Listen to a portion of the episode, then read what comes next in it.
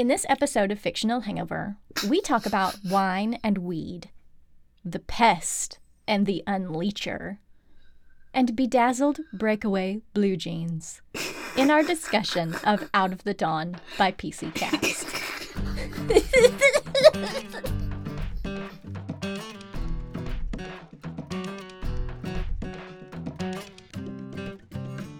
everybody, welcome to Fictional Hangover, a podcast about young adult and new adult and sometimes other books, series, authors, voice actors, and illustrators that is full of spoilers. I'm Amanda. And I'm Claire, and today we're going to discuss Out of the Dawn by PC Cast. Standard disclaimer. If you haven't read this book, please remember that Fictional Hangover is all about spoilers. If you haven't read or listened and don't want to be spoiled, stop listening to us and go read or listen to the book. Then come back. If you haven't done this but want to pretend that you have, or if you don't care about spoilers, or if you just like the show so much that you don't care about any of that, then listen up. Yay! Yay. I also feel like we need to say if you haven't read Into the Mist, go and read that first. Yeah. Or listen to our episode on Into the Mist. Uh, both of those. Yeah, because, you know, part two of a duology, it's pretty important that you've got the first part under your belt. Yeah, you kind of need book one. Yeah. You kind of need book one for book two to make any sense. Yeah. that that is part of background information, by the way, but I'm quite sure you've got more for me. You know, actually, no, I don't. Um, I was, Really? Yeah, I didn't. I didn't. I didn't go dig anything up.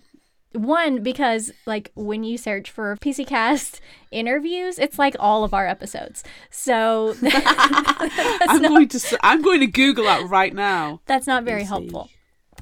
So, um, just go back oh my god, it is. Just go back and look at you know, go back and watch all of our episodes with PC Cast because there's a million of them. She's got to be one of the more prolific authors that have been on. It's amazing. It's amazing how many times she's been on the show. I feel like she's just she's just one of those authors that like you see her name pop up on something. I'm like, okay, yeah, pre-ordered. Uh huh. What is it? I don't care. Pre-ordered. We have lists. we do. And she's she's pretty much on the top of that list for me. oh, PC Cast is coming up with a new book this year. How many has she published this year? Oh, oh don't worry, I already bought it. Is the what's the title? Don't know. I Already don't pre-ordered. I don't What's the know release it date? Don't hmm. know. Already pre-ordered. Is it with Kristin Cast? Don't know. Don't. Already pre-ordered. Don't. Hardback, paperback? Don't know. Already pre-ordered. Yeah. Is there an audiobook? Don't know. Pre-ordered. Yes. But yes, there is. We've pre-ordered both. Yes, pre-ordered. pre-ordered that as well. That's just how I am. I've Yeah. been very excited for this one as well. Me too. Very, very excited. Me too. Like we love a duology too, and you know, we don't get very many of those. So no, it's they're usually like 15,000 books in a series, which is nice Yeah. if you can be consistently good throughout the series. Yes. Point So- and look at a certain vampire series. It's okay. you weren't all great. You know what? We survived an entire year of Sookie. We did.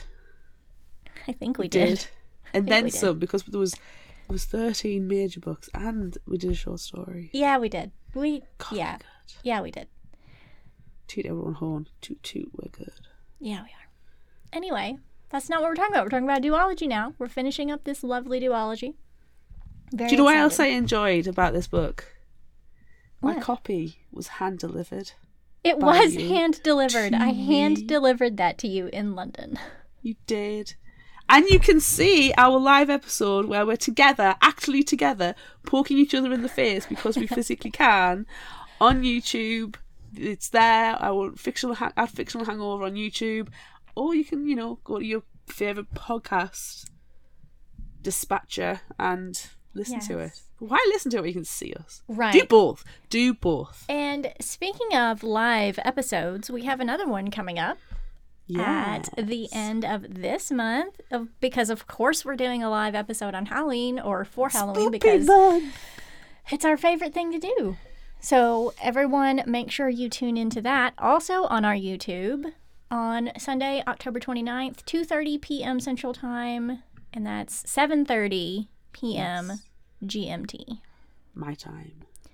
It's It's going to be lots of fun because we've got some spooky friends joining us. Yes. You might want to have a look at the YA horror anthology A Taste of Darkness. Yes. Check out our social pages at Fiction Hangover on all of them. Yes, and you can see a fantastic video. We'll probably do more. Who knows? We might just keep playing the puppets over and over and over again, too. It's fine. I'm getting a prop delivered. I'm nervous. It's fine. Okay. I think that we should go ahead and get started with this episode. In the small town of Mitchell, the green mist settles. Not too long ago, Mercury, Stella, and Ford were there. But Ford is dead, and the body in the green mist is happy about that.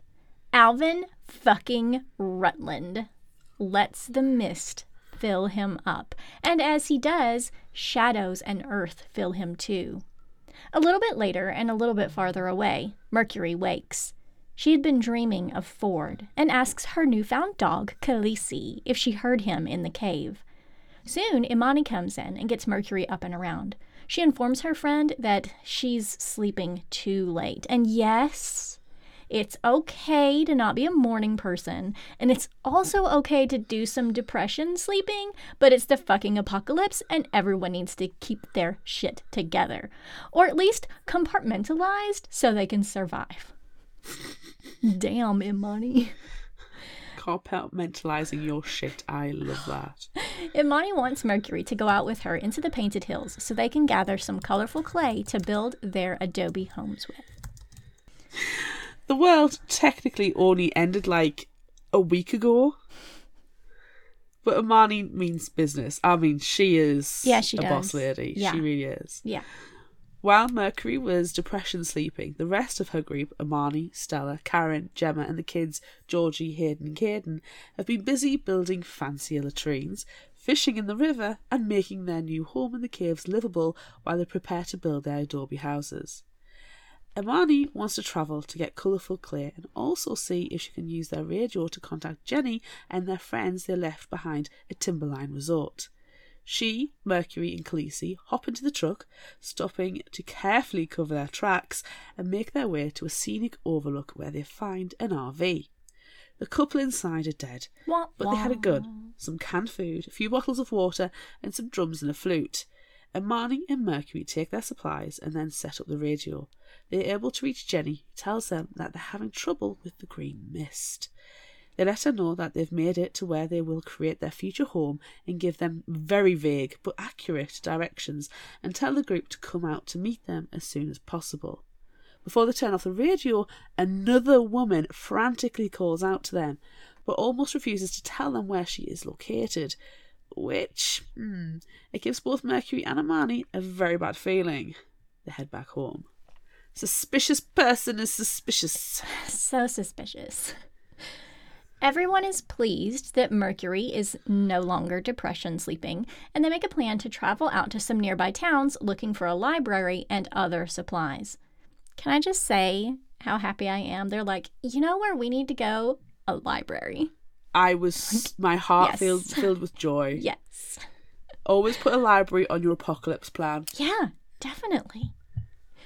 Mercury, Stella, Gemma, and Khaleesi will go on this trip. Stella, with her bad feelings foresight ability, thinks these are the only ones that need to go, even though Karen is good at reading maps. But she doesn't know if Gemma needs to go in order to use her healing abilities or not. She only knows that she needs to be there. The ladies drive on twisty side roads and pass a community in tents holding guns and looking angry, which they plan to avoid on the way back. Gun People Road is what they call it. They see a herd of goats that they think about trying to gather before they make it to the town with the library. They search the library for important information in books like how to make goat cheese, how to build windmills, how to make bricks, and other stuff. But as they search, Khaleesi alerts them to someone else in the building. They find a man with a dog, but the man is injured.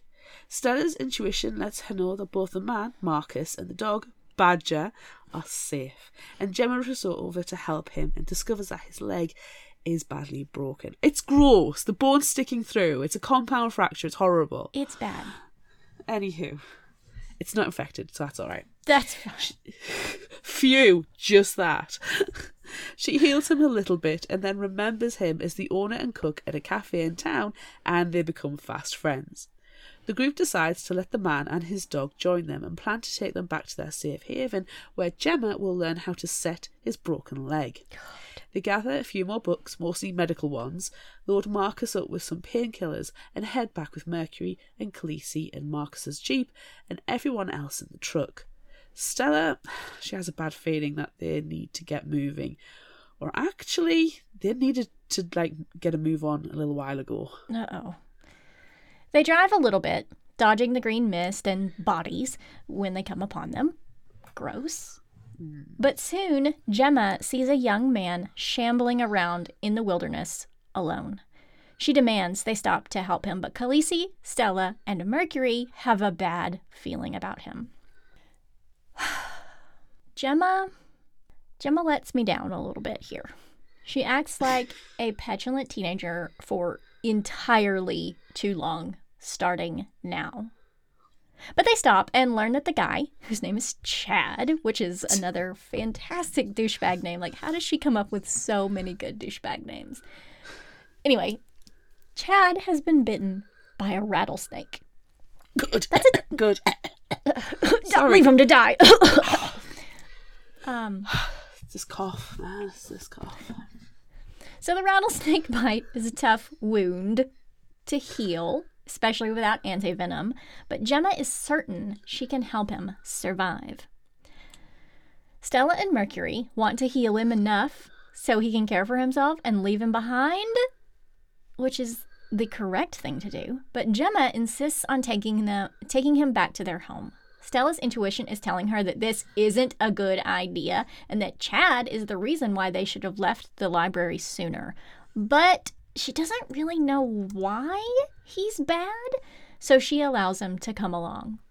As they drive through small towns, Mercury notices a dead woman on the side of the road with plants growing from her abdomen like some sort of alien monster, and it's terrifying. Ooh. Ooh. They see the goats again and think about a way to gather them, but they can't do it now, so they continue on to their home. Chad thinks it's pathetic that they are camping and not taking over an abandoned town. But no one but Gemma really cares about what Chad has to say. Shut up, Chad! Shut up, Chad. Ugh, Chad. Ugh, Chad. Everyone warms to Marcus and Badger pretty much immediately because he just sounds like the cuddliest of teddy bears. Yes. and again, no one really cares about Chad. Though, as former teachers, Mercury, Stella, Karen, and Imani try to give him a chance. As they sit down together to eat, Marcus asks if Chad is related to a woman he knew and discovers that he is her grandson. The women think it is curious that Chad abandoned his grandmother, and so does Marcus, especially when he learned that she could grow plants with her blood.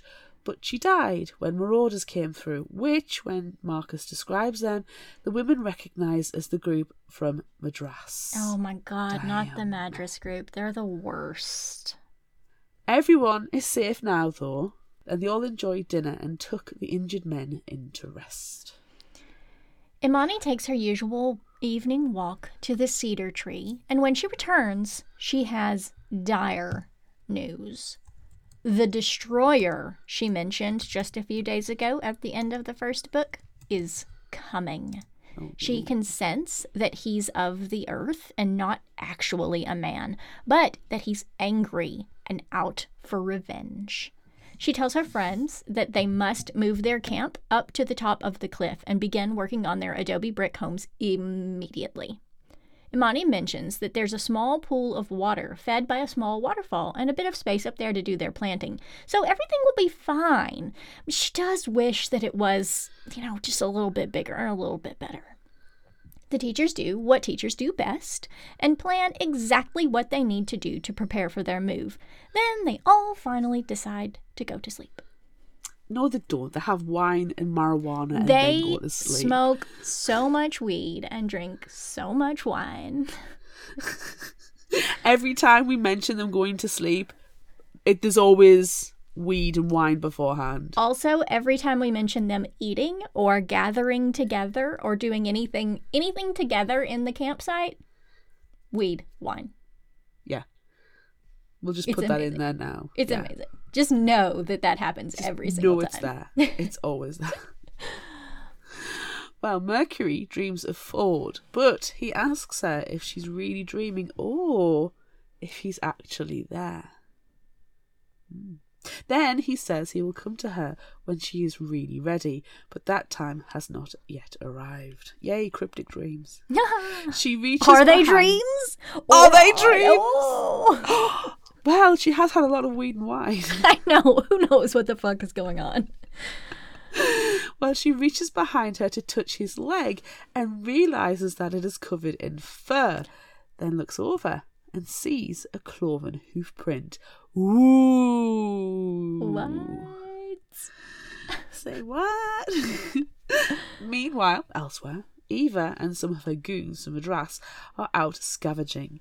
Alvin fucking Rutland spots her and is aroused by her, and we all vomit a little bit in our mouths. When she leaves her group of goons to pee, he approaches her and offers to take her into the mist to help her develop powers like his, and then he shows off his ability. Leeches attached to his body slither off and kill a rabbit. Eva is intrigued. Rose. Sick bitch. The next day, Gemma asks for Mercury's help in setting Marcus's leg. They get him all hopped up on painkillers and weed, which Chad whines about wanting more himself, and everyone tells him no. And then, on the count of three, aka on the count of two, Mercury yanks. The bone resets, and Marcus passes out. Gemma uses her magic to heal him while he's unconscious, which works very well.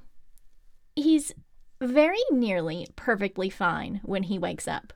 Chad is interested in how Gemma can heal, but the only answer he gets is it's the green mist. Shut up, Later. Chad. Shut up, Chad. Fuck you, Chad. Later, they start carrying their supplies up to the cliff top, and Chad doubts that Mercury is strong enough to do some heavy lifting. Shut up, Chad. Fuck Shut you, Chad. Chad. And while she wants to toss him over the edge, Do it. Do it. she restrains herself and again explains that they got their powers from the mist.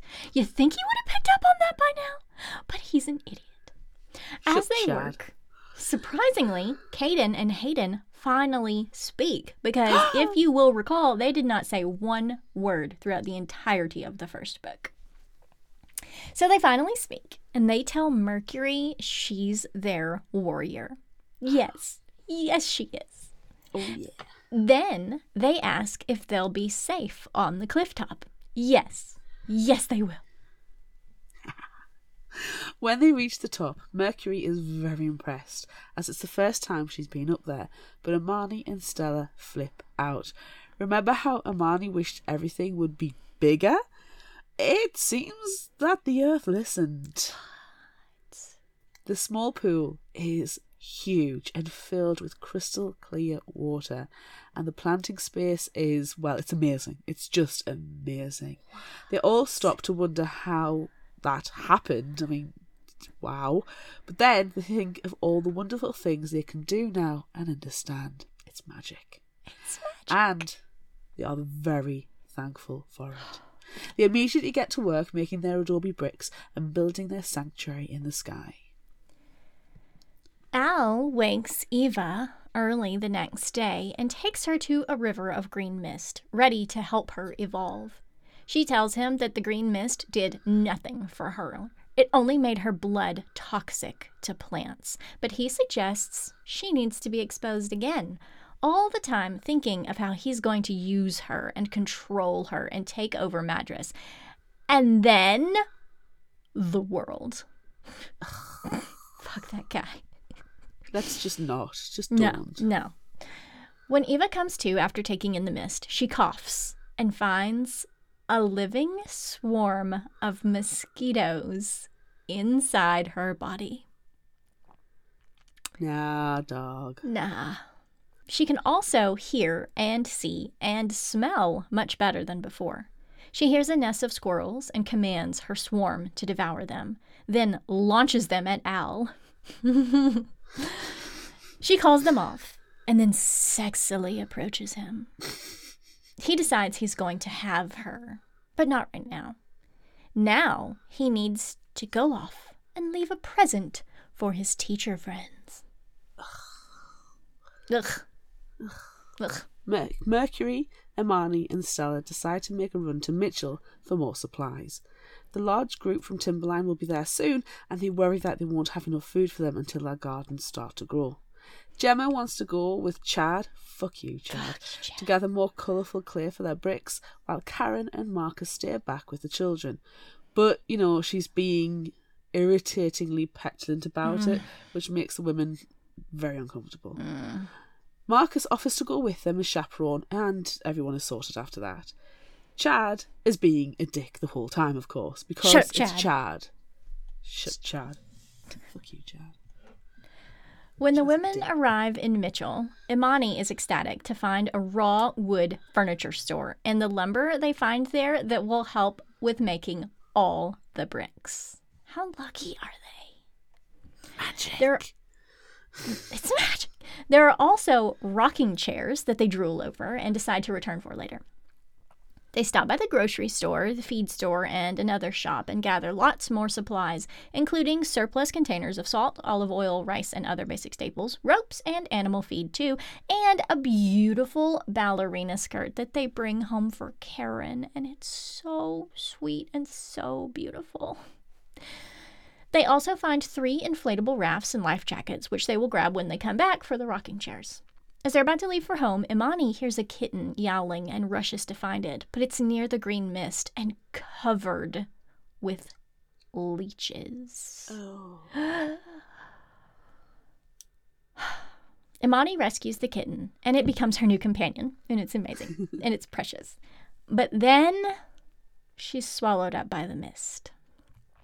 This is Imani's second dose, and luckily, she's okay afterward. Meanwhile, Al fucking Rutland winces with pain when his leech companions are killed. When he sees through their eyes, he notices it's the teachers that destroyed his leeches and knows they'll be going back to Mitchell again soon. Ugh. Creep. After a long afternoon of carting supplies up to the cliff top, Mercury is sweaty and smelly as ugh, Ugh. And decides to bathe in the creek before eating a fantastic dinner of fish, rice, and beans and greens prepared by Marcus. After Mercury is clean, she rests under a tree, exhausted, and falls asleep after smiling up at a beautiful eagle. She thinks she wakes when Ford snuggles in behind her, but he's dead? Surely it's just a dream. As they're about to dream kiss, because, what the hell, why not? Stella calls for her. Mercury scrambles up and sees a man with furry legs, horns, and hooves bounding away. It's Ford. It's It- it- he must be alive, just changed. Damn.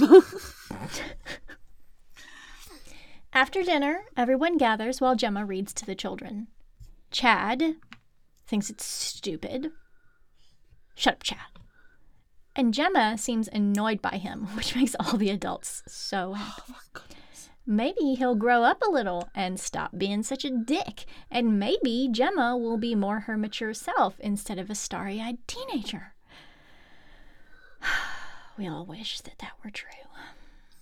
Marcus takes She's only Stella. 16, bless her. Yeah, but they say so many times she's so much older than that on the inside, and normally That's she true. is. That is true. She's the one who talks a lot of sense. Marcus takes Stella on a romantic stroll, which is swoony, and Imani goes for her walk to the cedar tree. Mercury and Karen sit by the fire, and Karen asks if, when they decide to plant their garden, Mercury will lead them in a ritual. Coming from super Christian Karen, this is amazing. Yeah. She explains that she's learned from her new world that it's okay that she keeps Jesus alive in it as long as she doesn't tear anyone else down. And we all wish that everyone in the world would listen to Karen. That's a very sensible, sensible Karen. Mercury then asks Karen to pray and dance at the ritual, which fills her with joy. And she goes to bed, which means she smokes a lot of weed and drinks a lot of wine. Soon after Karen leaves, Imani returns from the cedar tree and blurts out to Mercury that she can feel the tree breathing and that it wants to tell her something. But before that could happen, because, you know, honestly, we relate, she panicked and left. Yeah, yeah. she noped out of there. Yeah, well, I mean, wouldn't you? Suddenly Yeah. you can feel a tree breathing. Weird. Nope. Mm-mm. Give, give me five minutes to adjust. Mercury tells Imani that's nothing to be afraid of and that she could feel the essence of an elm tree outside her condo. She explains about her pagan beliefs and that everything has power, even rocks and trees and streams. Imani plans on reaching out to who they lovingly call Grandma Cedar again. Eva makes a big announcement in Madras that night. She tells Oh, She all the women well. that they will be moved into snug houses right next to the park where they've created their garden area because her very important doctors have discovered that their blood makes plants grow. But don't worry, it's not like they're going to be taken out and bled. Oh no, nothing like that. Um, yes, it's going to be exactly like that. For reference, please see Into the Mist. Can you say fertilizer? Everyone in town is completely fine with what they've just been told, except for one woman, Martina, who Eva immediately plans to kill, but she's able to escape instead. Way to go, Martina. It's shocking how brainwashed everyone is and that they're all completely fine with being told where to live and what to do. I think Eva wears a red baseball cap. I think Eva is a testicle in an ugly hat. She, she is. She really is. Al is impressed with Eva's ability to manipulate the townsfolk, but he knows his manipulation skills are better. Does he know? He's still waiting for the opportune time to take over Eva and Madras and the world. Prick. A few days later, Mercury wakes up, super sore from carrying supplies up to the top of the cliff and preparing the garden for planting, which they'll do later in the evening after she leads them in a ritual. She's decided to keep it very simple and wants Stella to paint on everyone with colourful clay. So when she wakes, they plan to gather some more rich colours from the Painted Hills overlook. While they're up there, Stella wants to contact the Timberline group to see where they are on their journey. As they drive, they talk about Marcus and how much Stella scarily likes him, and then Mercury blurts out about seeing Ford, which is one of my favourite parts Yes. in the book. Yeah, I agree. And also thinking he's alive, and also part really hairy and horned and cloven. Perfectly normal. Stella believes her friend, got no reason not to, and tells her to tell Ford she's ready to accept him, horns and hooves. They are able to get in touch with the Timberline group, who are only one day away. But as they talk, the same woman from before cuts in again, asking for help, and again they ignore her, which Stella knows in her gut is the right thing to do, and you can tell she's a sussy sus person because, you know, it's She's obvious. just made of sus. She's just made of sus. Later, Stella paints everyone with dots and moons and swirls and stripes in bright, beautiful colors. Everyone but Chad, of course. Fuck you, Chad. Shocking no one. Fuck you, Chad. The ritual is brief and simple, but fulfilling to everyone, again, except for Chad. Though he does follow Gemma with his gaze as she dances to the music played by Hayden, Caden, and Georgie. Mercury calls the elements, and Karen leads them in a prayer and dances wearing her ballerina skirt as a beautiful eagle soars overhead. And really, the entire thing is just lovely. I don't, there's not another word for it. It's just lovely. It's precious. The women finish their ritual by slashing their palms and adding blood to the water as they plant. Then they all rinse off their clay, eat dinner, drink a lot of wine, smoke a lot of weed, and return to their campsite below to go to sleep and smoke a lot of weed and drink a lot of wine, minus Stella and Marcus. Wink. Unfortunately, also minus Chad and Gemma. Please, everyone, tune back in for a second. You might have, you know, gazed off longingly in the distance listening to us tell you this story, but please skip the next paragraph if you need to. Uh, there will be a marker for you in your podcast player if your podcast player allows for that. But know that there are no details about what is to come provided in our summary. Later, Gemma wakes Imani crying. She's been sexually assaulted by Chad, but now that she's made it to Imani, Mercury, and Karen, she knows she's safe. Imani and Karen get her cleaned up while Mercury goes off in search of him.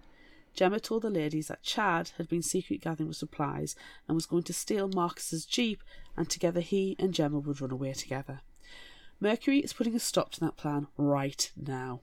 She finds Chad, who tells her Gemma was asking for it, for what he did to her by dancing during the ritual. no.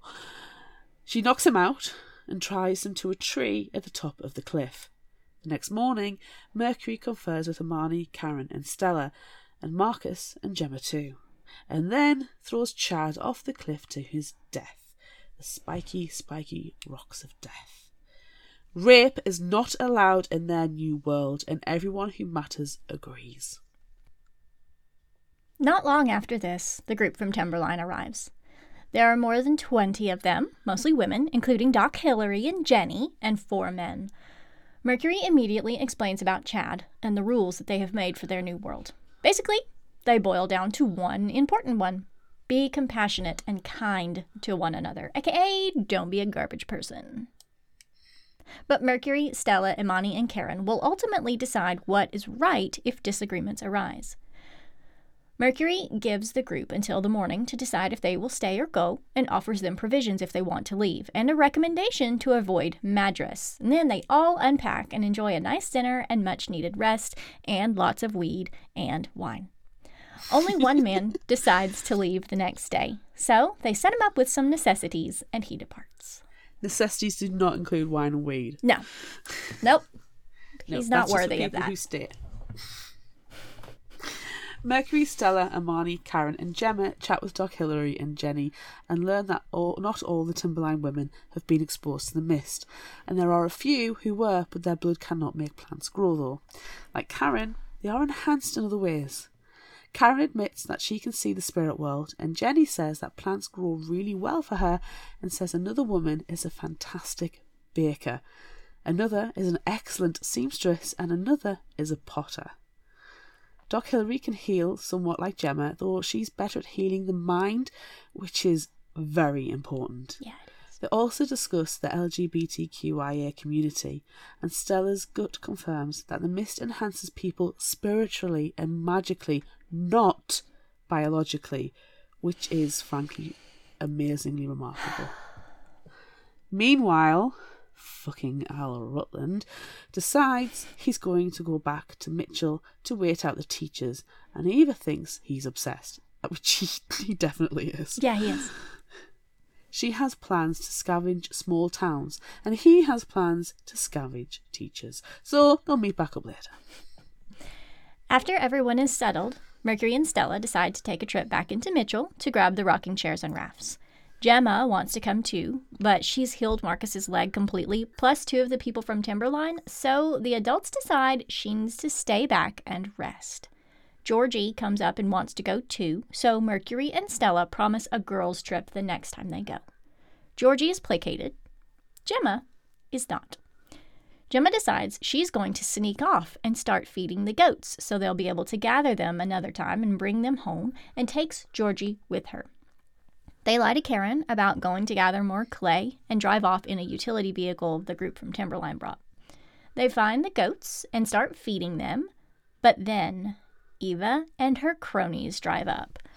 They try to take the girls with them back to Madras, but they both know better, so they run. Unfortunately, Georgie gets kidnapped, and Gemma gets knocked off the edge of a ravine and is left for dead. Gemma's having Gemma's a capital having A, capital D at day. luck. Honestly, she just needs she needs a duvet day. She does. She needs a duvet day. Well, in Mitchell, Stella and Mercury gather their supplies, plus more wine because they definitely need it, and plan to return later for even more good stuff. But then Stella has a bad feeling and tells Mercury they need to leave fast. As they're driving away from Mitchell, Al fucking Rutland shows up, because of course he does, and chases them down one of Eva's SUVs, which is much newer and faster than Stella and Mercury's old truck. But they don't realise who it is that is after them. Just as he's gaining on them, Mercury spots a satyr like man rush into the side of the SUV, knocking it over. Then running off and turning into an eagle. Wow. wow. She knows it's Ford and that he's just saved their lives. But seriously, what the fuck? what? Stella suggests that Mercury meet with Ford and invite him to finally reveal himself. Stella knows with her intuition that everyone in their group will accept him, just um, not immediately. They get back to their home to find everyone freaking the fuck out, looking for Gemma and Georgie, so they join in the search.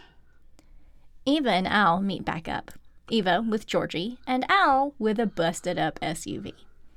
They both explain what they did while they were apart, and Al also includes his murder by teacher and resurrection story. He has a brilliant idea to take Georgie back to where they found her and let her go, so she'll run back to their camp and Al can follow behind later to finally exact revenge on his precious teachers. In the meantime, Mercury remembers talking to Gemma about the goats, and Stella knows that's where they'll find her. So they, plus Imani, head out there. And sure enough, they find Gemma in Ford's arms. He explains that she's badly injured and that he couldn't track Georgie because she was taken away in a vehicle. He tells the women that though Gemma is injured with a serious head wound, their other doctor will be able to save her. They rush off to Doc Hillary, but before they leave, Ford asks Mercury to meet with him later. Oh. Oh. Doc Hillary isn't so sure that she can save Gemma, even though she has a strong mental healing ability. When Stella tells Doc Hillary that she knows she can save her, the doctor realizes, yeah, she can. If she has another dose of the green mist. They work together to find some mist in a creek, and Hilary holds Gemma as it washes around them. This is only the second exposure for Hilary, but it's the third for Gemma. Though they all know she will be okay, thankfully. Hilary focuses on asking the mist to wash away Gemma's wounds, and it works. And Hilary's okay too, thank goodness. As they're heading back to their camp, Gemma tells Mercury that she thinks she's delirious because Ford saved her, and he has horns and hooves now.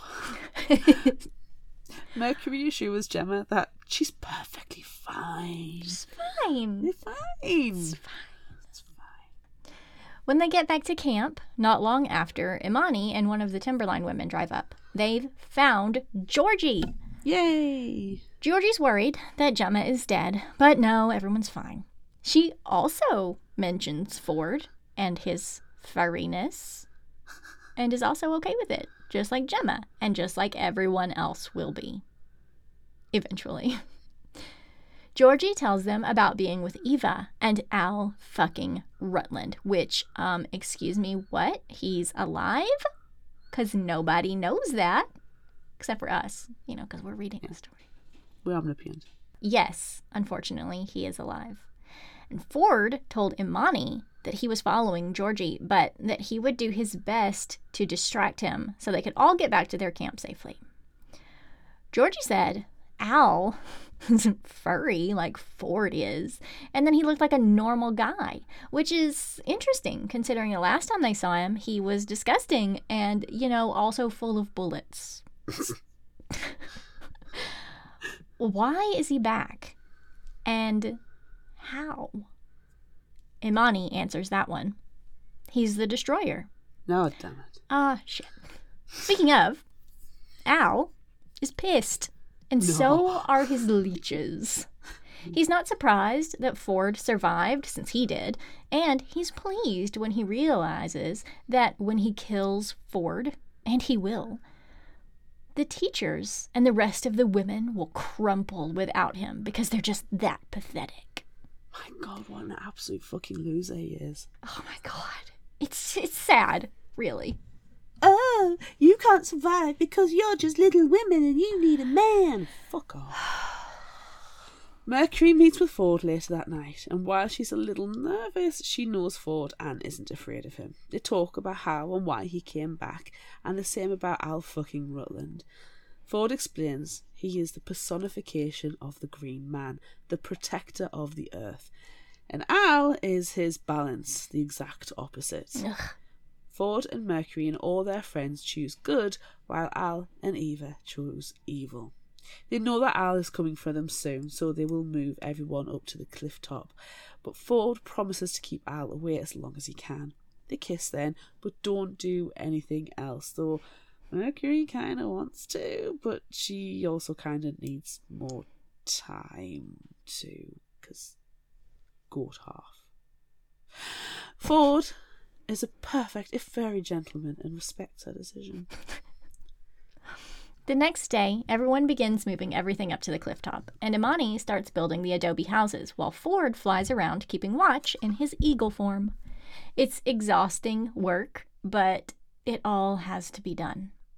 As night draws in, Mercury, Stella, Gemma, Karen, and Janet, a Timberline transfer, and probably Karen's new BFF, if we're being totally honest, rest in the original camp and not up top. Before Mercury goes to see Ford, she checks on Gemma's recovery from her near death experience and her third mist exposure. She's feeling fine and realized she can do something new, which is pretty amazing.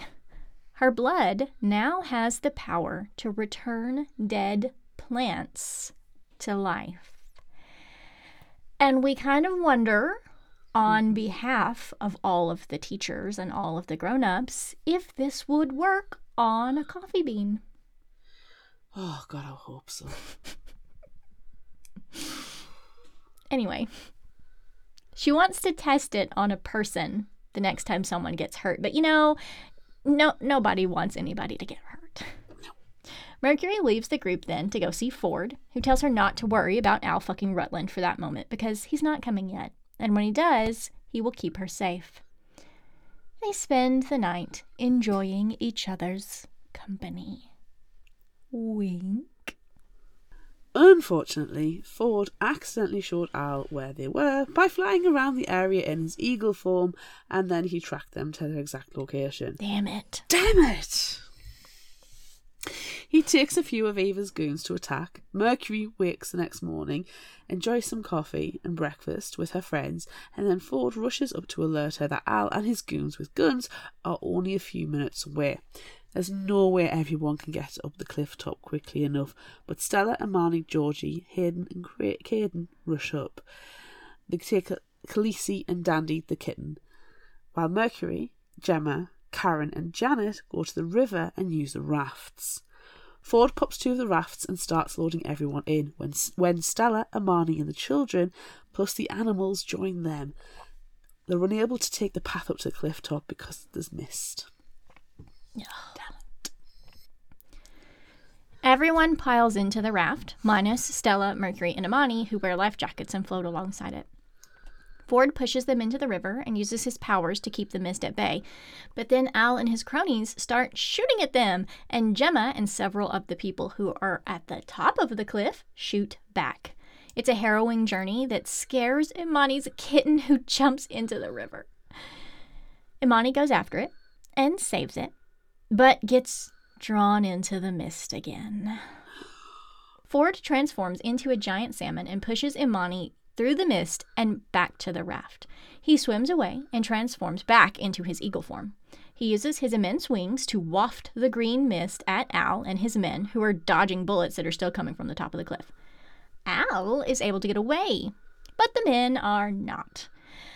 But the only way he's able to escape is by shooting Ford in the wing. Ooh. Al leaves the puddles of Eva's goons behind, but instead of returning to Madras and Eva, he goes to collect his scraggly men that he had with him in book one. Ugh. Ugh, unwashed. Ugh. Gemma uses her new bleed on powers on Ford's arm after he transforms out of eagle form, and it works. Then the group begins their walk back to their home. They arrive in the evening, and Ford is welcomed warmly by everyone. Doc, Hillary, and Jenny were able to move most of the rest of the important supplies up to the cliff top, so they all head up there to safety. Stella's intuition tells her that Al won't be back for a couple of days, so they eat and rest and celebrate their survival with wine and weed. Imani leaves the group to go to her tree like she always does, and when she returns, she has something to share. Her third exposure to the mist has given her a greater ability to connect with nature, and she tells the others that Grandmother Cedar took her in like her consciousness was inside the tree, which is pretty amazing. She learns things, but hasn't quite processed everything just yet. Karen chimes in and shares her ability to connect with spirits. She knows that the earth is happy with them and how they're handling the apocalypse, which is a very good thing. Yeah, it is. Phew. it's nice to have that thumbs up. Al and his scraggly men get to Madras. Eva's curious as to why Al's precious teachers aren't with him, but he explains everything that happened and why he brought the men that he has with him now. They plan on attacking the teachers and their clifftop very soon and want to bring Mercury and Ford back alive, but they don't really care about anyone else. Stella and Mercury know about the impending attack, so they prepare everyone on the cliff. They begin creating barricades and move boulders to the edge of the cliff so they can hide behind them and shoot. Mercury notices that Imani is not looking so good and plans to talk to her later, and also suggests that they keep making adobe bricks. Stella confirms all this to be a good plan and lets everyone know that they should be safe because there's only one path up to their settlement. The attack happens at dawn the next day. Al and Eva bring around 50 men with them, and they pretty much have all the weapons. Mercury, Stella, Marcus, Imani, and Ford stay at the cliff edge to face them while everyone else shelters behind them. Al shouts up with a bullhorn for them to surrender, and Mercury shouts down with her super strength voice that they won't. I wish I'd just told him to go and fuck himself. I know, my God. Then one of Al's goons shoots up at them with a grenade launcher. Well, shit, that's not gonna be good. Nope. The group makes a plan to attack, but Imani stops them with a better, but frankly more terrifying idea. It's cool though. It's very cool. Very cool. The Earth has told Imani that the only way they will win this war is if they throw down all their weapons, which they do. Al thinks they're surrendering, but of course they're not. Imani, Mercury, Stella, Karen, and Gemma gather buckets with water from their pool and knives and move to the edge. Everyone else stands behind them, hands held, and they all begin to chant the air, the fire, the water, the earth, awake, awake, awake, awake, while the twin boys play the drums. The women slice their wrists and plunge them into their water buckets, claim their gifts from the earth Mercury, her warrior gifts, Stella, her sight, Imani, the mystic, Gemma, her healing, and Karen, her spirit, then pour the water off the edge of the cliff. As the men below begin to shoot at them, thorny vines burst from the ground and impale them, and the mist swoops in and washes over any men who try to run away. Yay! It's amazing. Though all the men are dead, Al and Eva refuse to give up. Eva unhinges her jaw and lets loose a huge cloud of mosquitoes that swarm to her and carry her up to the top of the cliff, while Al and his leeches slither up the side. Whoa.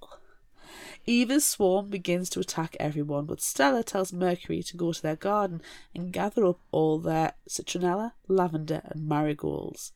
Mercury returns and opens her wound, spilling blood on the insect repellent plants. She tackles Eva, drops the bloody plants on her, and commands them to grow. The plants kill the swarm and drags Eva's lifeless body underground. Al, meanwhile, has slithered up the side and has unleashed his leeches on He's, them. he's unleashed his leeches, is what I meant by that. Ah. I'm just, I'm just gonna get rid of that. You should read that sentence over again. Unleashed not his sorry. leashes. You are not sorry for that. Don't even pretend. I'm leaving it in. Imani runs off while her friends are attacked, but she returns shortly with a giant bag of salt. She commands Ford hold Al down and Mercury hold his mouth open, which they do, all the while being attacked. Badass. Imani then pours the salt into Al's maw, killing him and all his leeches. When he dies, it begins to rain, and everyone who was attacked by Al is healed. The next morning, the core four Mercury, Stella, Imani, and Karen take in their new world and thank Grandmother Cedar and the Earth for caring for them. They promise to protect their new world and do better than mankind that came before them. Then, they move over to study the wall of thorns that surrounds them. Imani tests a theory that she has that anyone who means no harm will be able to pass safely through the barrier, and she's right, which is good because Martina, the woman who escaped from Madras, arrives then. She tells the women that she was somehow drawn to them, and they invite her to walk through the thorns and join them. She and her horse walk right through, and Karen takes them off to show them around. The rest of the women believe that more people will be drawn to them, and they will let them in. More bad guys will come, but they know that they will forever be safe as long as they live together in love and laughter and light. and wine and weed. And wine and weed. Love and laughter and light and wine and weed. Love it. Love it. So good. Everyone, enjoy some love and laughter and light and wine and weed. As long as it's legal in your country slash state Yes. and you are of legal age. Yes. Because this is not the apocalypse, I'm sorry to tell you. Yeah. But you can only do it for like 30 seconds or so, however long this promo is. Oh, you've got to, you've got to hustle. Have you ever wondered what Tina Fey has in common with Jonathan Swift? Or how Star Wars is connected to feudal Japan. Or just how pervasive Shakespeare's influence still is? I'm Rhonda, And I'm Erin. and our show Pop DNA explores the literary and historical roots of your favorite pop culture works. Like the Greek mythology and early 20th century feminism echoed in the film Wonder Woman. or the classic dystopian fiction and real life political revolutions that informed the Hunger Games. Every month, we bring you a deep dive discussion of a selected pop culture work. Featuring jokes no one will think are funny and literary references no one asked for, Find us at thepopdna.blog. or anywhere you get your podcasts. By the way, Shakespeare is bigger than Disney. The duology has come to an end, Amanda. Oh, I no. know. Oh, oh, yes. Oh, it was a very satisfying ending. So good. There were so, you, you so many satisfying things that happened in this book. Yes, yes. Number one, throwing Chad off the cliff. Oh, fuck you, Chad. Shut up, Chad. Nobody Shut likes you, Chad. Chad. Shut up, Chad. As soon as we knew his name was Chad, I was like, oh, God. Yep. Yep. And Lorelei King, the audiobook narrator, she, she had a Chad voice down. Oh, It it was- was, horrible, wasn't it? I mean, it was brilliant. It was brilliant. Oh, yeah, But every was time he spoke, you're like, shut up, Chad. Shut up, Chad. Shut up, Chad. No one cares about you. No one cares about what you, you, can- say. you can you could see his face being like, uh, you, you guys are dumb. Uh, you're just all women doing it. No, we're not all women. Ugh. Shut, Chad. Look, you're like healthy looking and stuff, but I don't think you can carry anything up to the top of the cliff. Oh, yeah, you know what I can carry up to the top of the cliff and then throw it right back off the other side? You. Stupid fucker. Absolute stupid dick. I was as as happens, you know, talk about books that we're reading with spouse. I'm sure you do the same thing. And I was explaining the Chad character and how as soon as you knew as soon as he came on, you were like, nah, bad news. And then when you found out his name was Chad, you're like, oh my god.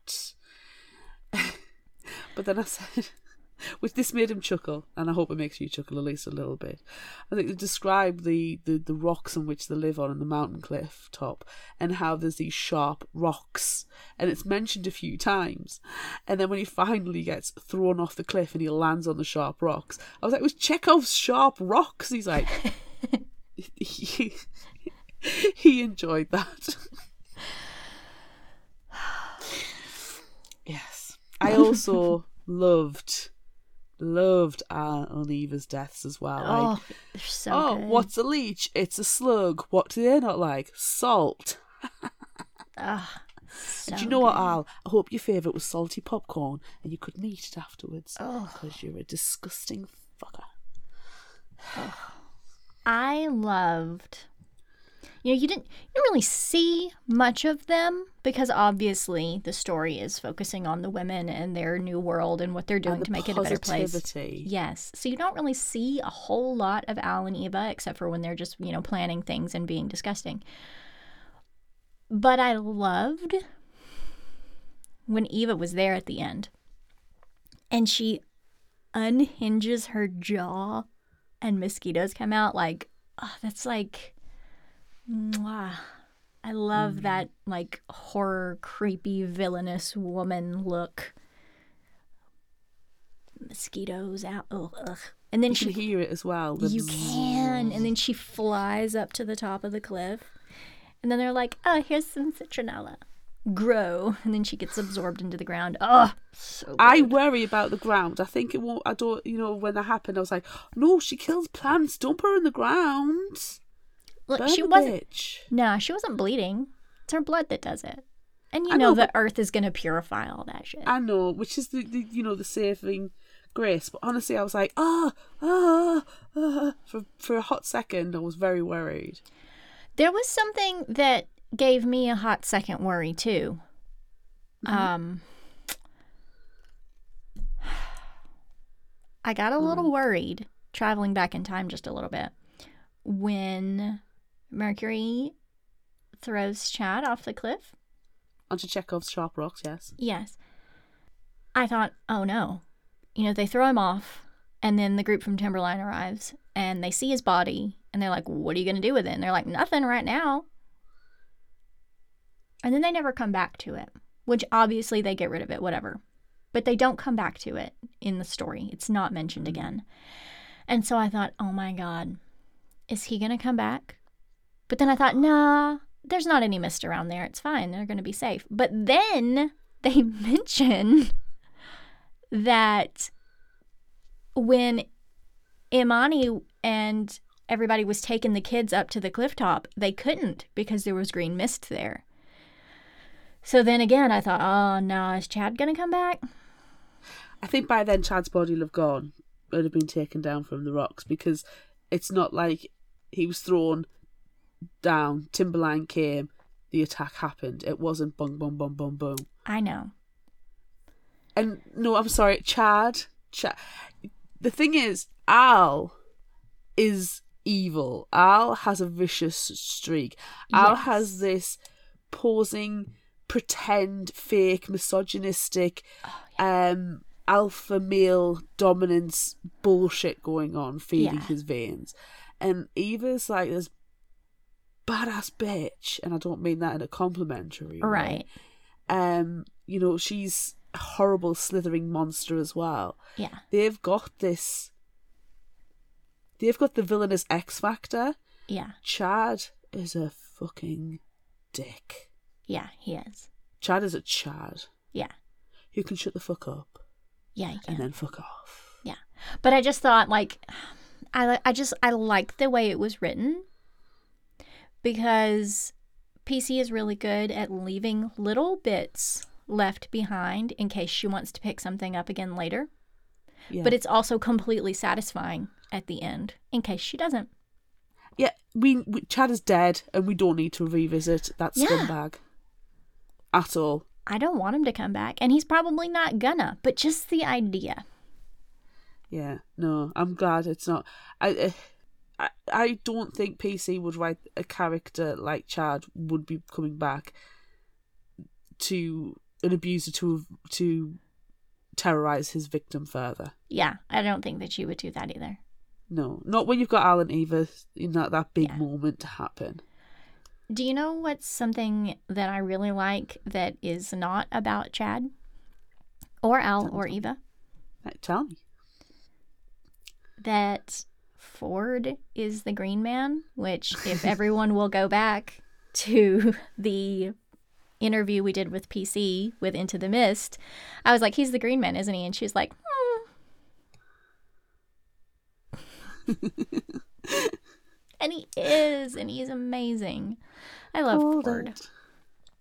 I do as well. And I found his description to be delightful and one point hilarious the way he's wearing jeans. Oh my god, I loved it when he was wearing jeans. like the cut, cut like cut off short jeans. I'm like, oh my god, he's wearing jorts. He is. He is. I love it. Oh, and I I just, can, you can understand Mercury's hesitancy to, you know, have physical intimacies with a, a satyr. Like, huh. Eh, it's a new world. yeah. But I do like that she doesn't, you know, just jump on him immediately. And she stops to think about it like, what if I don't like it?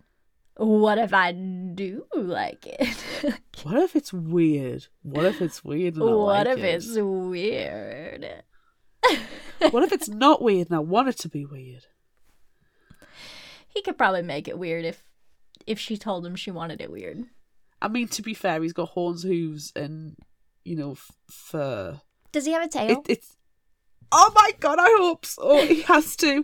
He has to have one of those, those tiny little cute tail. And every time he gets really like overly excited, wink, it just starts going crazy. Like a, you know, like a dog's tail starts to wag. Except his little tail. Excuse me, this is the Green Man. We should have more we respect for need to have more respect for the green man. We really, really do. With his little tail. Waggling satyr tail. that is that has made my night. Yeah. I love it. Oh, that's hilarious. Me too. Yes, I am glad that Ford came back properly and it wasn't just a dream. Or, you know, that he, he was physically there Yes. and he was able to help them in the background. Yeah. Um, I was frustrated with Gemma a lot in this episode, in this episode, this this book, this installment, because you know she she starts off in into the mist as a teenager, Mm-hmm. but she's had to mature because her mother's not present. Yeah. Her mother was terrible. Her mother was terrible. Her mother was there but not there, um, and they. You know, she's watching Imani and Mercury, and I mean, to an extent, Karen as well, because Karen's had a lot of growth as well. And you know, she's she's watched all of these amazing ladies, and Stella as well, not forgetting Stella, and um, she's learning from them, and she's becoming one of them. But she was so freaking a teenager in this one, I suppose. Yes. And I kept having to remind myself she's only 16. And yes, she hasn't an old soul, a mature spirit. Yeah. But at the same time, she's 16 with 16 hormones and she's met somebody who's close to her age. And yeah, he's a prick. But yeah, I was like, Gemma, calm yourself down. And when she finally was like, eh, I was so relieved. Yeah. It made me so mad when Chad was like, Aren't you embarrassed to read books doing voices? And she's like, No. It's like a lot of fun. What's wrong with you? He probably doesn't even know how to read. Shut up, Chad. Which I mean, not to disparage anybody who can't read, there are reasons for that. But he's like one of these. He's actively he learnt to read as a child, but then actively fought to forget how to read. Because unless it's like he's the kind of guy who probably wears his jeans like that fall down, so all you can see are his you know Calvin Klein skinny mark boxer shorts Yes. flashing in the back. Yeah, probably. Ugh. Shut up, Chad. he's pro he probably um appropri- appropriates other people's cultures as well Oh, and tries to make it part of his identity Oh, he's gross. because he's such a prick But he's dead. So it's yeah fine. it's, she was stop talking about chad i mean it's fun to bash him but still Yeah, stop it. Ugh. i'd love to see the garden though i would love to see their Oh, garden I and their know. homes and I i'd love to see what their adobe houses look like once they're built Yeah. you know flash forward five years and see It's going to be like a whole city. It's going to be amazing. Uh-huh.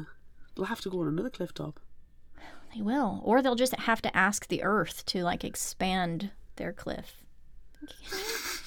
do you need planning permission to put in extra hill I don't think so. No, I don't think so.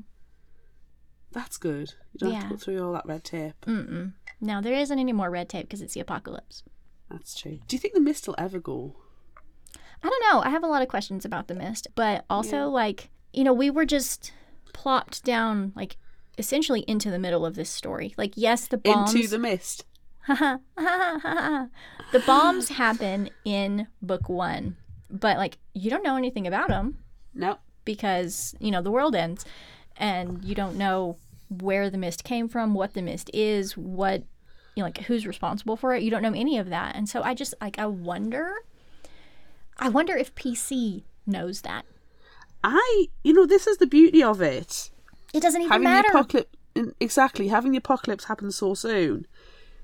Like, you know, chapter one apocalypse. Yeah. Um, you don't have the ability to communicate internationally or see news because people are dead or it just the technology's not there anymore. Yeah. So you're free not to think, well, this is the people who are responsible. This is the reasoning why. You don't need it. And to be fair, the, the world is such a crap show that any of and you can name half a dozen countries who would do something Yeah. crappy like this, yeah. including our own. Yeah. So I like that open endedness, but that's Oh, something me that we appreciate.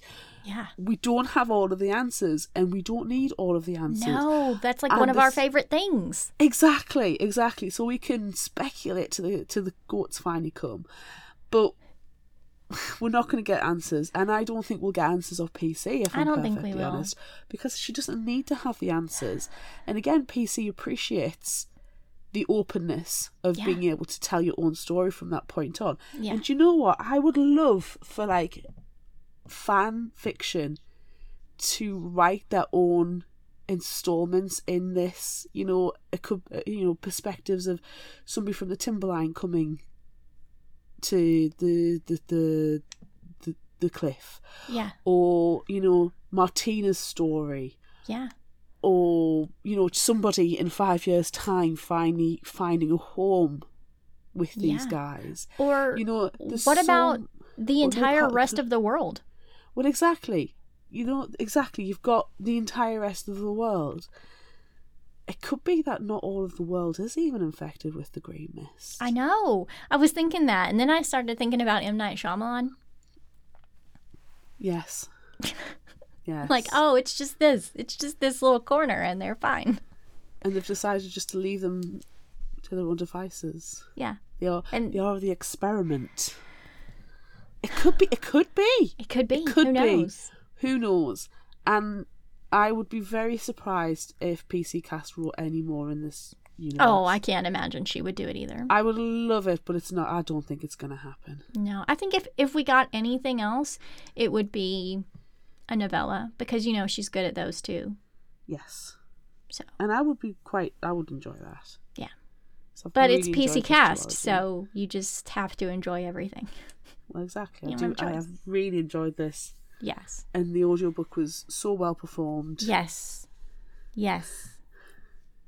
I agree. PC knows how to write characters who you absolutely hate, Oh my god, she's so good at it. and she knows how to write a strong female character, and Yeah. she knows how to write a found friendship, Yeah. which is one of our favourite tropes. Yes.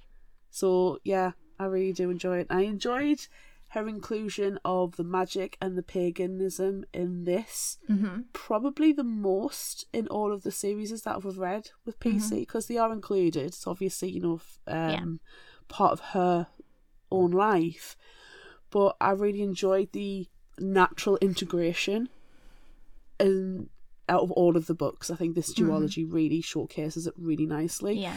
and it actually puts it in a context where like the karens of the world can understand it and appreciate it Yes. um because it's adults as well it probably helps that it's adults Yeah. and they're able to express it in the correct ways rather than it being Yeah. too emotional Yeah. it's an emotional thing obviously there's an emotional connection but they're able to put it into the correct context that others can understand so i really do enjoy that Yeah, me too. Um who's your favorite character in this one? Well, I mean, the Khaleesi and Badger, both good doggos. Got to give my shout out to those. Uh-huh. And Dandy. Um, yes. Marcus, I really enjoyed Marcus. yes, I like I enjoyed the way that Marcus was trying to look after Gemma Mhm. and trying to help Chad grow up. It was a lost cause. Yeah. Um, but probably I'm gonna pick the core four. Yeah. Um, you know the we don't usually go for the main characters, but No. I am going to in this instance and say yeah, yeah. Same. nice. But me, I'm narrowing it down a little bit more. I um I mean you have to love Mercury.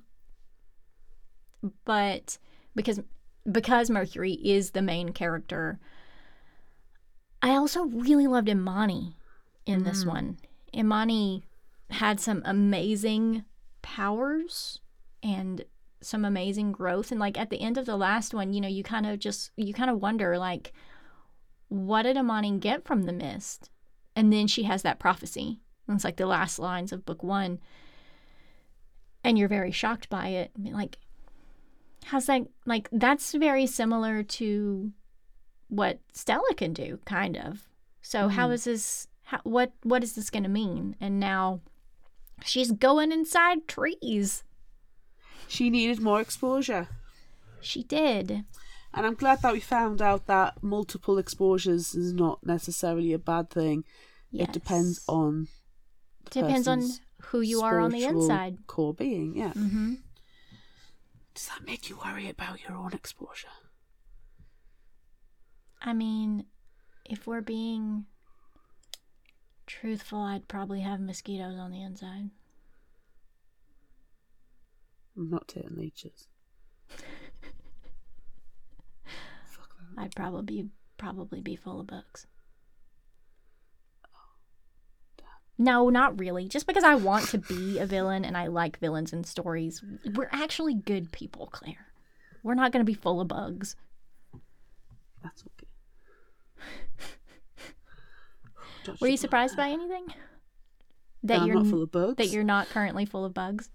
Thank God. Um, um, the character who left from Timberline, Keith. Keith. He dies within like ten minutes. I know. Fuck that guy. what an idiot! I mean, he was a misogynistic asshat, and the reason he left is because he couldn't stand women being in charge. It was awful. What a dick! It was awful. Oh, especially when they're giving him supplies, which they're giving him supplies. Yeah, food, water, medicines, a gun, weapons. Yeah. a full tank of gas, a Yes. car. Yeah. And then uh they're like giving him the gun, like, do you know how to use this? And he's like, Yeah. And she's like, No, seriously, do you know how to use this gun? Yes, I'm a hunter. Like, fuck off. Never shot anything in his life. Fuck off, Keith. Ugh. A BB gun in your grandpa's backyard or a potato gun when you're a kid shooting at cans does not make you a hunter. No. Shut up, Keith. And I'm glad he melted. shut up, Keith. Go be melted, Keith. Can I tell Yeah. you what what I was surprised by? You're laughing, so it's going to be fun. What? that Ford wore pants that one time. the jorts. He's got his shorts on. Say it to jorts. Oh my god. Like, where did you find them? Where? Because they they couldn't have been his own pants that he was wearing No. prior, because they he's described as being you know much larger than he was before the mist. I have questions. I do. One of them is where do you get them? And the other one is how do you get them on? I mean, he's got hooves, so you know, are they like are they skinny jeans? Exactly. Are the flares? Has he had? I mean, are there elasticated waistbands so he can get over his little His little goat tail? with his little tail? set the Ford. Set the tail free and let it flap out the back so we can, you know, tell when you're happy. I just really, really loved that he was wearing pants. I don't know why it's stupid, but I love that he was. I laughed. I honestly, it wasn't like a, a lol moment, but I did. Wearing jorts. Oh, I so many questions. Yeah. I also um I'm I'm a little bit shocked that everyone so like easily accepted him. I know, but at the same time, we don't know what the Timberline people have gone through to get from Timberline to Yeah. the the new home. Yeah. And plus the mist and plus all the powers, it gets to a point where you're just like, yeah, it's fine. Shrug. Sure. Shrug. Yeah. It's fine. That guy's got hooves and horns and a little satyr goat tail and he's wearing jorts. That's fine. It's fine. I'm going to go and put my magic blood in the soil and make this tomato plant grow. It's fine. It's fine. I wonder if any other men if they were dying, if something bad happened to them and they were dying and they took them to the mist, if they would also revive. Oh, that's a good question. I And think it- also, it depends like- on the spirit. But like the rest of the guys at Tim- um that were at Timberline and are now with our core four, I mean, they all seem to be very good humans. So I wonder if they would have any any abilities. No, and then also like what about the other women who weren't exposed? Do they do they test it out? Is Doc Hillary doing science experiments? with consent. I think I think the other women, because we know that the women would be quote unquote safe, it would be do you want to step in the mist and see if something happens? Yeah. Um but with the men, um after they die, I mean hopefully you've got to wait a while for that. It depends I suppose how and why they've died. Um I can understand in the fight that Ford and fucking Al Rutland had Mm-hmm. and their spirit of vengeance and one of love um kind of fought against death so that'll have intermingled with the mist Yeah. and also nature's wants and needs Yeah. at the moment i don't see any reason why but it's an open-ended story anything could happen Yeah. But Marcus lives a healthy old age, and when he does pass away, he's surrounded by his family, and he dies peacefully in his sleep because he's a big teddy bear of a man who I can only imagine gives the best hugs. Yeah. So I Shall we think do some Would You Rather? I think we should do Would You Rather? Pew, pew. Pew, pew, pew, pew, pew, pew. Pew, pew, pew, pew, pew, pew. We asked on social media, would you rather control a clue of leeches or a cloud of mosquitoes. And we all cheer for plural now, plurals. I know. I was so happy. I it's not even in the book, but I was like, what is what is the group of leeches called? Clue. What is collective fun is that? noun of leeches? A clue. I love Disgusting, I collective love nouns. On. They're just some of them are just the oddest things. Uh, They're amazing. Yeah. On Facebook, 66% said mosquitoes. On Instagram, 56 said leeches. And on TikTok, 79% said mosquitoes. And we have some comments. We do. Emily on Facebook said, I choose a cloud of mosquitoes because those insects can really bite. So they can be useful as long as I train them properly to do my bidding.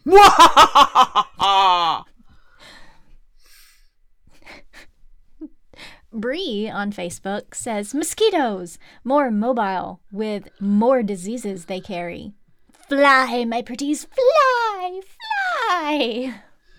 Can, can I just say thank you to Emily and Brie for giving your those dramatic points? It was really good.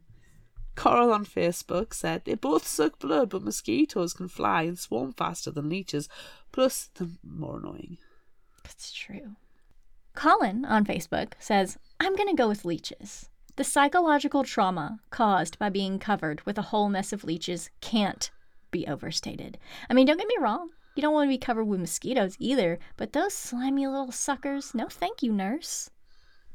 I like nurse. No thank you, nurse. Gross. Just thinking about it.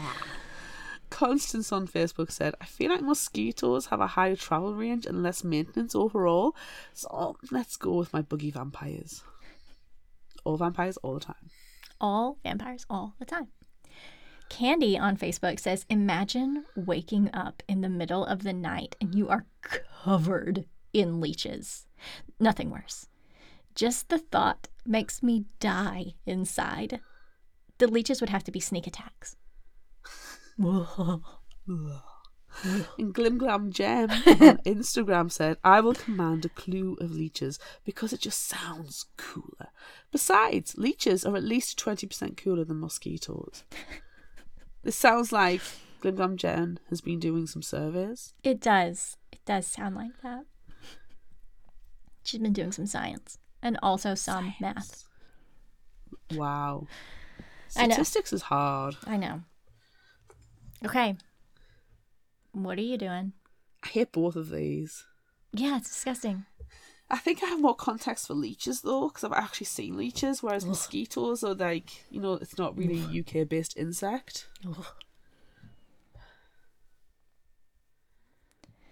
you picking leeches? I don't, I'm thinking about it. I'm thinking, Eva's mosquitoes are inside of her, which is gross. Al fucking Rutland's leeches are on his person, which is gross. Ugh. I'm gonna go with leeches. And I'm to affect like a villainous persona of like a plague doctor. I'm gonna go full comic book supervillain. So I can command the leeches in like a medieval style plague doctor. Mm-hmm. But like, you know, a modern hot one, you know, Yeah. who's got tits. Um Yeah, of course. because I'm gonna go for the silent but deadly. Mm-hmm.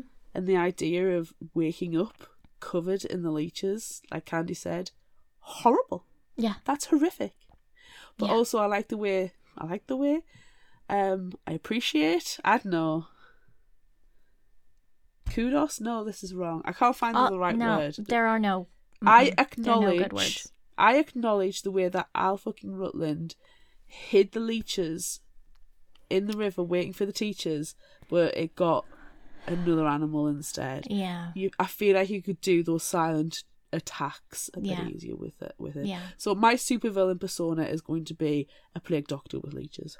Okay, I'm fine with But that. I'm not having them on my person because that's just wrong. It's just nasty. I'm going to be able to command them to come to me, not live on me, because that's just think- nasty. I think what you should do in your persona is wear them like a cloak. Yes, I'll do that. I'm gonna have a, living- really creepy Sucky, leechy cloak. yes, and I'm gonna have a, a, a lab with loads of them in jars, different Mm-hmm. jars and stuff, And then, and they're feeding on things. yes, and then lair. you're going to unleash them. Then I'm gonna unleash them. unleash my pretties. It's this is very um. what is that Ben Stiller movie called where they're all superheroes with the Bowler and Mystery Men. mystery men? Yes, um, I feel like the Unleecher, Yep, that's you. Doctor Unleash, Doctor Unleash, Doctor Leech. I mean, I liked Unleecher. I th- I've got. I'm going to be in that universe because I need to do it for the lols. I need to go to um, oh, Casanova Frankenstein's Yes, parties, yes. and that that that's Wearing your leech cloak wearing my leech cloak. and your cloak. plague So, doctor mask. I'm a plague doctor mask. That's so. This is my universe where I will be the supervillain. I think that's fantastically terrible. I've just developed an entire thing. You Okay, have. your turn. Your turn. I don't have any of that. But you gotta. I, I, I've literally done it spur of the moment. Come on. I know, I know. Um Yeah, okay. Well, as we discussed earlier, I loved when Eva unhinged her jaw and mosquitoes came out. So clearly that's what I'm going to do. I also really appreciate that from Strange the Dreamer, Laini Taylor, having like, you know, the moths. That character, Sarai, she had moths on the inside and you know, just let them out. I don't know. I just think that's fun and creepy and very evil. And if I was going to be a villain, which obviously I would be, um, I think that's a fantastic power. But I like, I'm not a fan of the mosquitoes and biting because they're itchy. It's itchy. It's very itchy. Um, so I don't like that. And I feel like Is like that not worse than actually having them suck your blood? You know, you just get one mosquito bite in a really uncomfortable place and you just can't stop itching at it. Is that Yeah. not the ultimate evil? Yeah, that's I mean that's what I was going to say. Like I I don't think that I would be using your words that you just said an ultimate evil. I would be like an annoying evil. I would just be pestering. I would be the pest. Well, there's your supervillain name, the Pest. Yeah, okay. I'll be the pest. And uh, I'm the the, unleecher. the pest with the best. You've got a catchphrase. So do you. I will unleash you. It's just terrible. Now, am I the am I the unleash or Doctor Leech? I can't remember. I prefer the Unleecher. That sounds more Mystery man. You know, because the shoveler. True, true. And the ball, they're all there. Are you coming to the Casanova Frankenstein's party as well? Yeah, But you course. can like burst through the door, like the mosquitoes, or burst the doors open for you, Uh-huh. and you are carried on a cloud of mosquitoes. Mm-hmm. Yeah, I won't walk it. anywhere anymore. No, no, no. And you've got like thigh high stiletto boots on, and then you I just do. kind of do some kind of like you know, um, 70s style dancing as you come through. Yes. You know, I almost, I'm sad. I'm sad. Can I just tell you, I'm sad that you are wearing the plague doctor mask because that's very silhouette of a mosquito. Which makes it Ah. even better that it doesn't actually match what you're doing.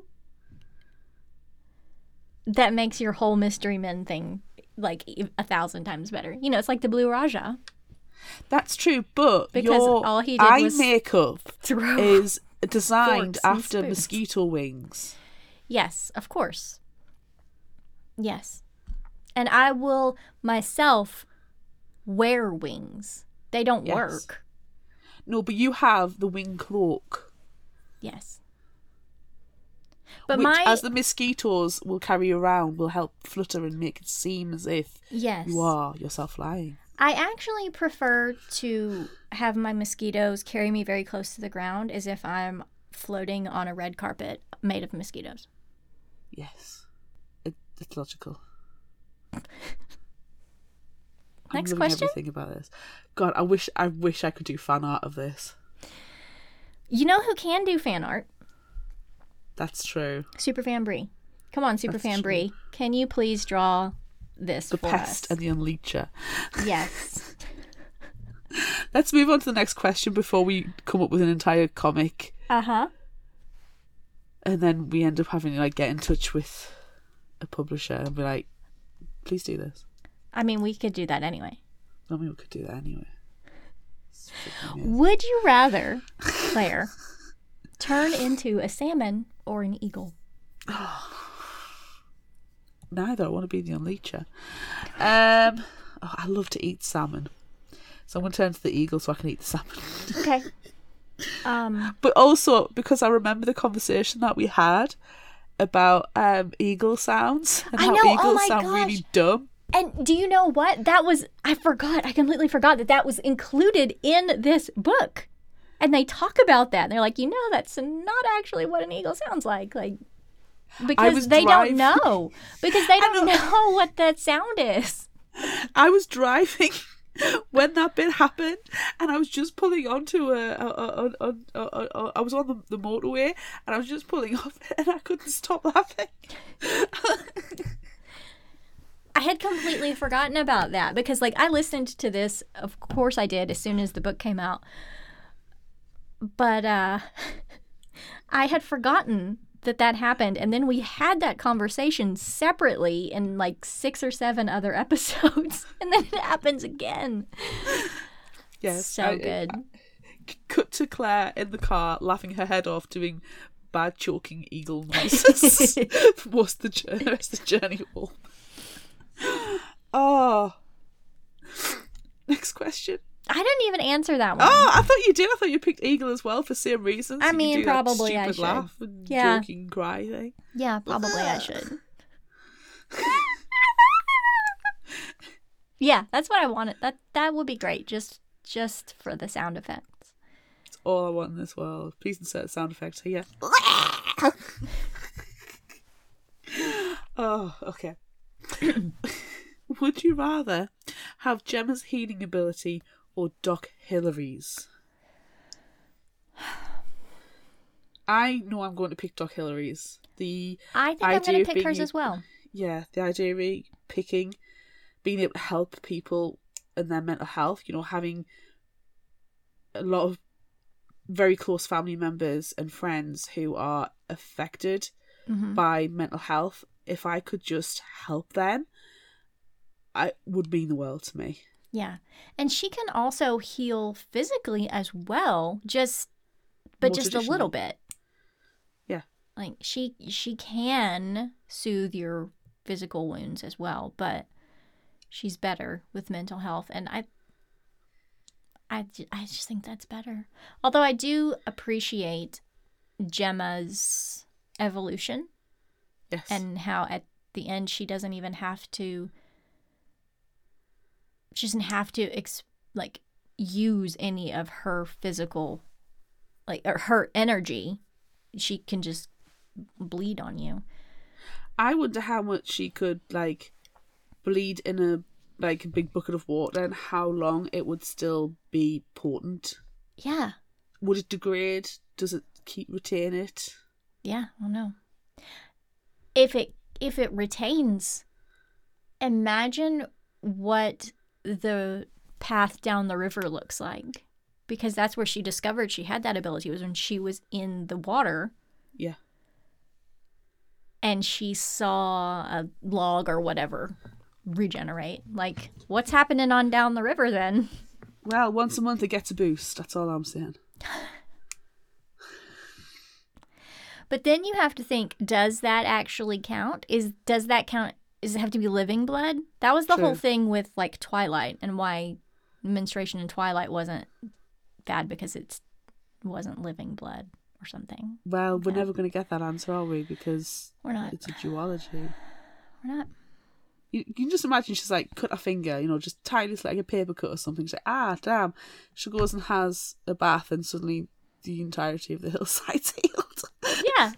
hey, it's perfect. well, there you go. Okay. Would you rather? This is going to be a difficult one to answer because I know that we're mm-hmm. going to want to do all of them, and there are three options this time. No. I know. At least with two, we can split it. Yeah, not this time.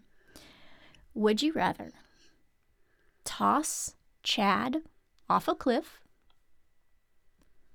Citronella Eva, or salt Al fucking Rutland?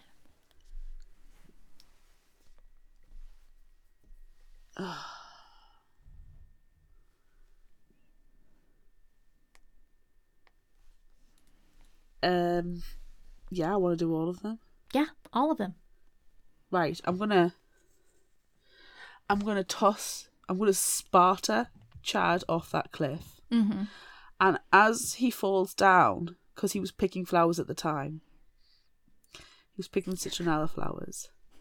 He falls off the cliff dramatically, and in mm-hmm. slow motion, you see the citronella flowers fall out of his hand and land in Eva's open gob.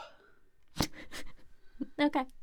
And then, as he lands on Chekhov's sharp rocks, next to the bucket of salt, that goes tipping down the mountainside onto Al fucking Rutland, who is salted like the giant slug he is. Excellent. I don't know. This is difficult. All of them. I want to do all of them because they All all of them. deserve them for very different reasons. But I have a feeling that Al fucking Rutland has got some of the similar traits that Chad has. Chad would go down Rutland's route. Yeah. If Al would have just like Stay gotten gotten over himself and left them alone, you know, you and Eva, you can stay in Madras and don't bother us. Then the answer is toss Chad off a cliff. Because I feel like if Eva, if Al and Eva hadn't gotten together, Eva would still be doing her shit in Madras, which is not great. No. However, she has learned to stop slaughtering people and to, you know, milk milk them, milk them for their blood. I'm So- sorry, but not for one second when she was like, "Oh, you're gonna get moved to these snug little houses next to the garden." I'm thinking, yeah, those snug little houses are AKA the compost heap. Yes. However, if they hadn't gotten together, I don't think she would have become as bad as she did. And then we create our beautiful sanctuary in the sky, and everybody starts coming. And so they just start sneaking away from Madras, and she can't do anything to stop them. And so then she can just fizzle off and die all on her own if she hadn't gotten involved with Al. And if Al had just been respectful and stayed dead, then we could just kill Chad. Yeah, Instead, we have to kill all of them. yeah. Don't at us for picking option D, E, and F. Yeah. Just kill them all. Just kill them all. Last question. The duology is complete. Which ability would you rather have? And you can choose any of them. Any of them. And you may pick having a satyr lower half so you can have the little tail. That's fine. I mean, if I get to pick any and you're including Ford and his blue jeans, that's what I'm going to pick. Because he can transform into an eagle and a salmon and probably any other animal that he chooses to transform into. Plus, he has horns? Like, yeah, that's what I pick. Do you think he transforms into the eagle, like smooches, scooches down, so he's roughly got the shorts on, and then transforms back into his satyr self, so the shorts actually fit onto his butt? Because I just I can't understand how he gets them on. He's gonna have very thick thighs, and uh-huh. pulling that waistband over those thick thighs. Well, I mean, it's got it's got, you know, a button and a zip. Even then, doesn't always happen. What if they're the- breakaway? What if they're breakaway pants? They're Oh my breakaway blue God. jeans. He went to the Mitchell strip joint to get the breakaway pants. he did. That's perfect. No notes. Happy with that right answer. Oh god, the bedazzled. What, what you never find out is at the on the back of the butt it says sweet. No, on the back of the butt it says the goat. Greatest of all time. And he's like, nah, goat. nah, it's just me. It's perfect.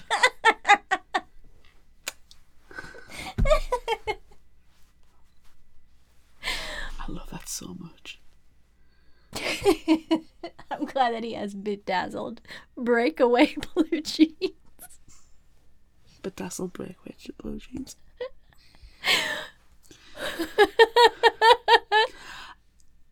You know when something's so funny you can't laugh?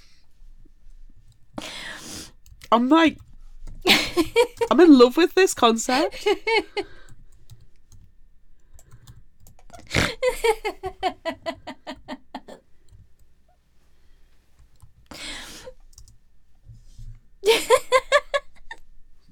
I'm also trying to think how we can get these in the merch shop. I know, I wish we could do these little tails sticking out the top. I think we need to move on. Do I have to? I'm loving the imagery. Okay. Oh, we need ability. Sorry. We need. No, we need Oh. to. We haven't answered this question. I did. Did you? I you? am picking the bedazzled breakaway blue jeans. I'm picking Ford. I'm picking Ford's powers. Because you gave me permission to have Ford's powers. Okay. Now I've gone back to the blue jeans with goat the tassels on the back. God, that's amazing. Um, I know. I'm sorry. I don't really feel like I can answer this one because that was like the perfect. There is an option for leggings in the Redbubble shop. So I'm going to have to make a pair of leggings with goat on the butt. Thank you. Um, I'm going to. Okay. I'm going to pick Doc Hillary's just you know see above I answer. If you're gonna have the bedazzled, Okay. but then I'm gonna I'm gonna heal everybody. There we go. Yes. The healing will be please check out this bedazzled butt, and miraculously everybody's like ah. Okay. Favorite final thought quote. I'm just gonna give you a couple. You never fail to say the most interesting, heartless things. And I, I don't take this as an insult, but I thought of you about this line. Not because I think you're heartless, but because it's like how you would want your villainous persona to be. Oh, yeah. So this is you as the pest. Thank you. Um, you're, oh, I love this one. I love this one, and it's from the the the the, the, the difficult trigger warning chapter. You're a Yes. fucking survivor. That's a badge of honor, and no damn body is going to make you feel less than that. And I was like, yes, yes. I love how they all came and just protected I loved Gemma. the instant judgment. You committed the crime. You you pay. Yeah. You got any others? Let's change the world. Oh, so good. I'm going. I'm to leave the rest to you. I'm going to leave the rest Okay. to you. Okay.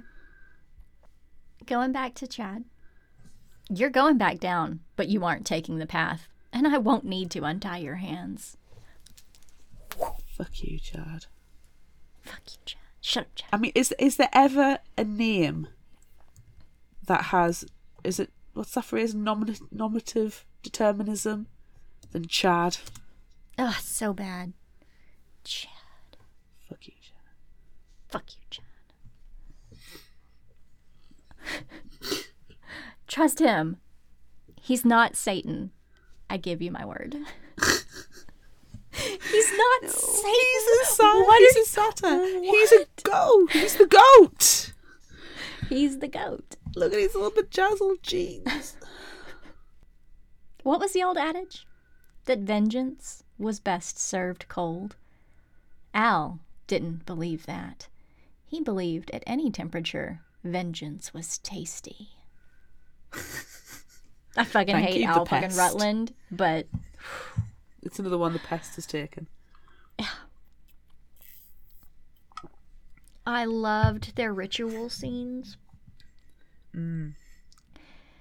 I love air is my breath, fire my spirit, water is my blood, earth my body. And they just keep saying it over and over again and they're dancing and planting stuff. Just amazing. I also would like to say remember, this is the apocalypse, not prom. I will plant these bushes with my prom dress on. I want to look pretty. Hmm. I think I'll end with there will always be more bad guys. But that just means we need to live loudly and joyfully to balance it. I will leave you with there is no cat limit. I love that. Ah, Chad. Oh, you need another cat? How many Fuck you, cats Chad. do you need? Fuck you, Chad. Fuck you, Can that be a quote? Fuck you, Chad. Shut up, Chad. fuck you, Chad. Shut up, Chad. Definitely. If you liked this, try this. I found this on a list and I can't remember what the list was, so bad me. Bad me. And it's called Any Sign of Life by Rae Carson. It's a post apocalyptic. Paige Miller is determined to take her basketball team to the state championship, maybe even beyond. But as March Madness heats up, Paige falls deathly ill. Days later, she wakes up attached to an IV and learns that the whole world has perished. Everyone she loves and all of her dreams for the future But Paige is a warrior. She pushes through her fear and her grief and gets through each day scrounging for food, for shelter, for safety.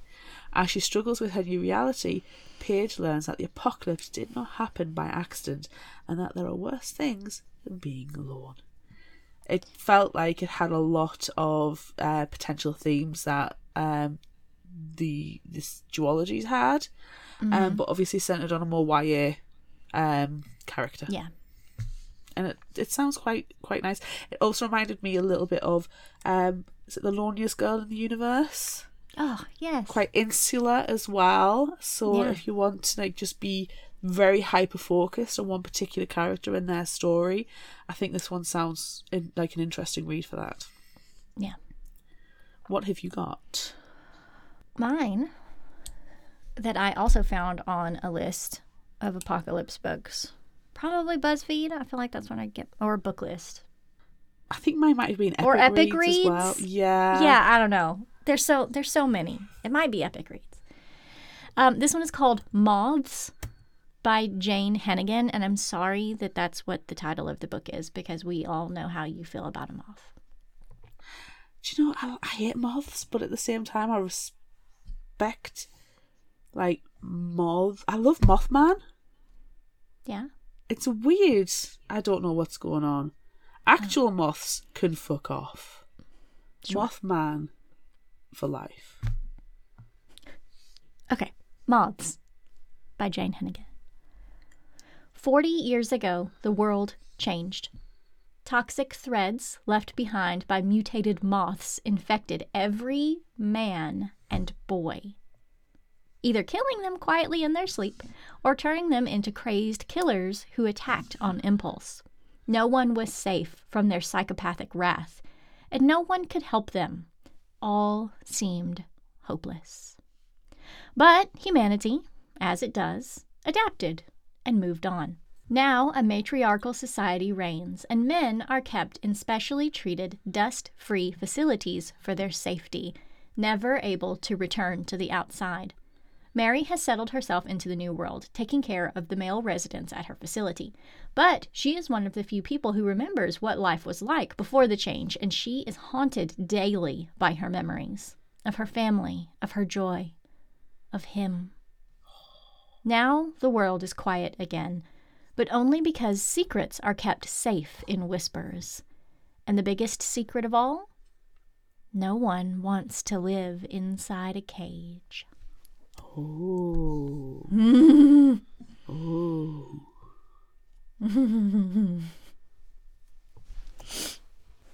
Do we have a new Minty Spotlight? We do, but it's not new. This one came out in May. Newish. Newish. It's called The Daedalus Protocol by Jeff Schechter. And it is also apocalyptic.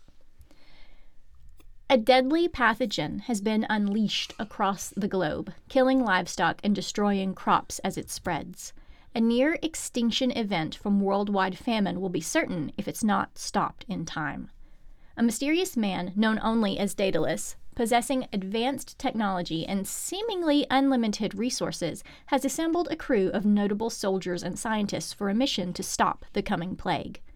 Embarking on a perilous archaeological odyssey, this elite team, led by SEAL Commander Griffin Oak, delves from the depths of ancient tombs to the heart of the Catholic Church in order to unearth a long buried treasure required to save the world.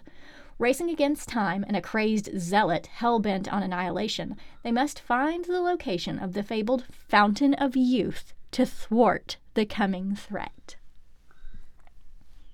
I know I shocked you with the Fountain of Youth, throwing that in there. I had I, I had like sudden like Indiana Jones feels I there. know, You know, where I it turns know, out it seems fairly innocuous, but ta-da! Big thing, actually. Yeah, yeah, uh, yeah. yeah like I it. felt the same Yeah. thing when I was Good. reading the summary. Like, yes. I like it. I like it. That sounds. It sounds like an absolute like adventure. Yeah. Cool. Cool. Okay. I like it. That's it for this episode of Fictional Hangover. I'm Amanda. And I'm Claire. Join us next time as we discuss Burn the Negative by Josh Winning. With Josh Winning. Look out for our Would You Rather polls on social media. Don't forget about our book club and monthly challenges on Facebook. Be sure to visit our shop on Redbubble at fictionalhangover.redbubble.com for all your favorite fictional hangover themed merchandise, including goat leggings. and become a patron of ours on Patreon at patreon.com slash fictional hangover. Until next time, remember, the only cure for a fictional hangover is another book.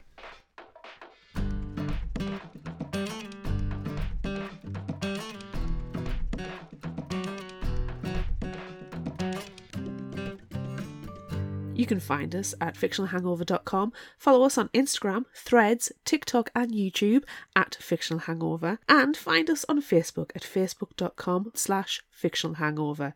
If you like this episode, check out our others and be sure to rate, review, and subscribe so you don't miss out. And finally, special thanks to Liz Emerson for our music. You can find her on Facebook and Patreon. Thanks for listening.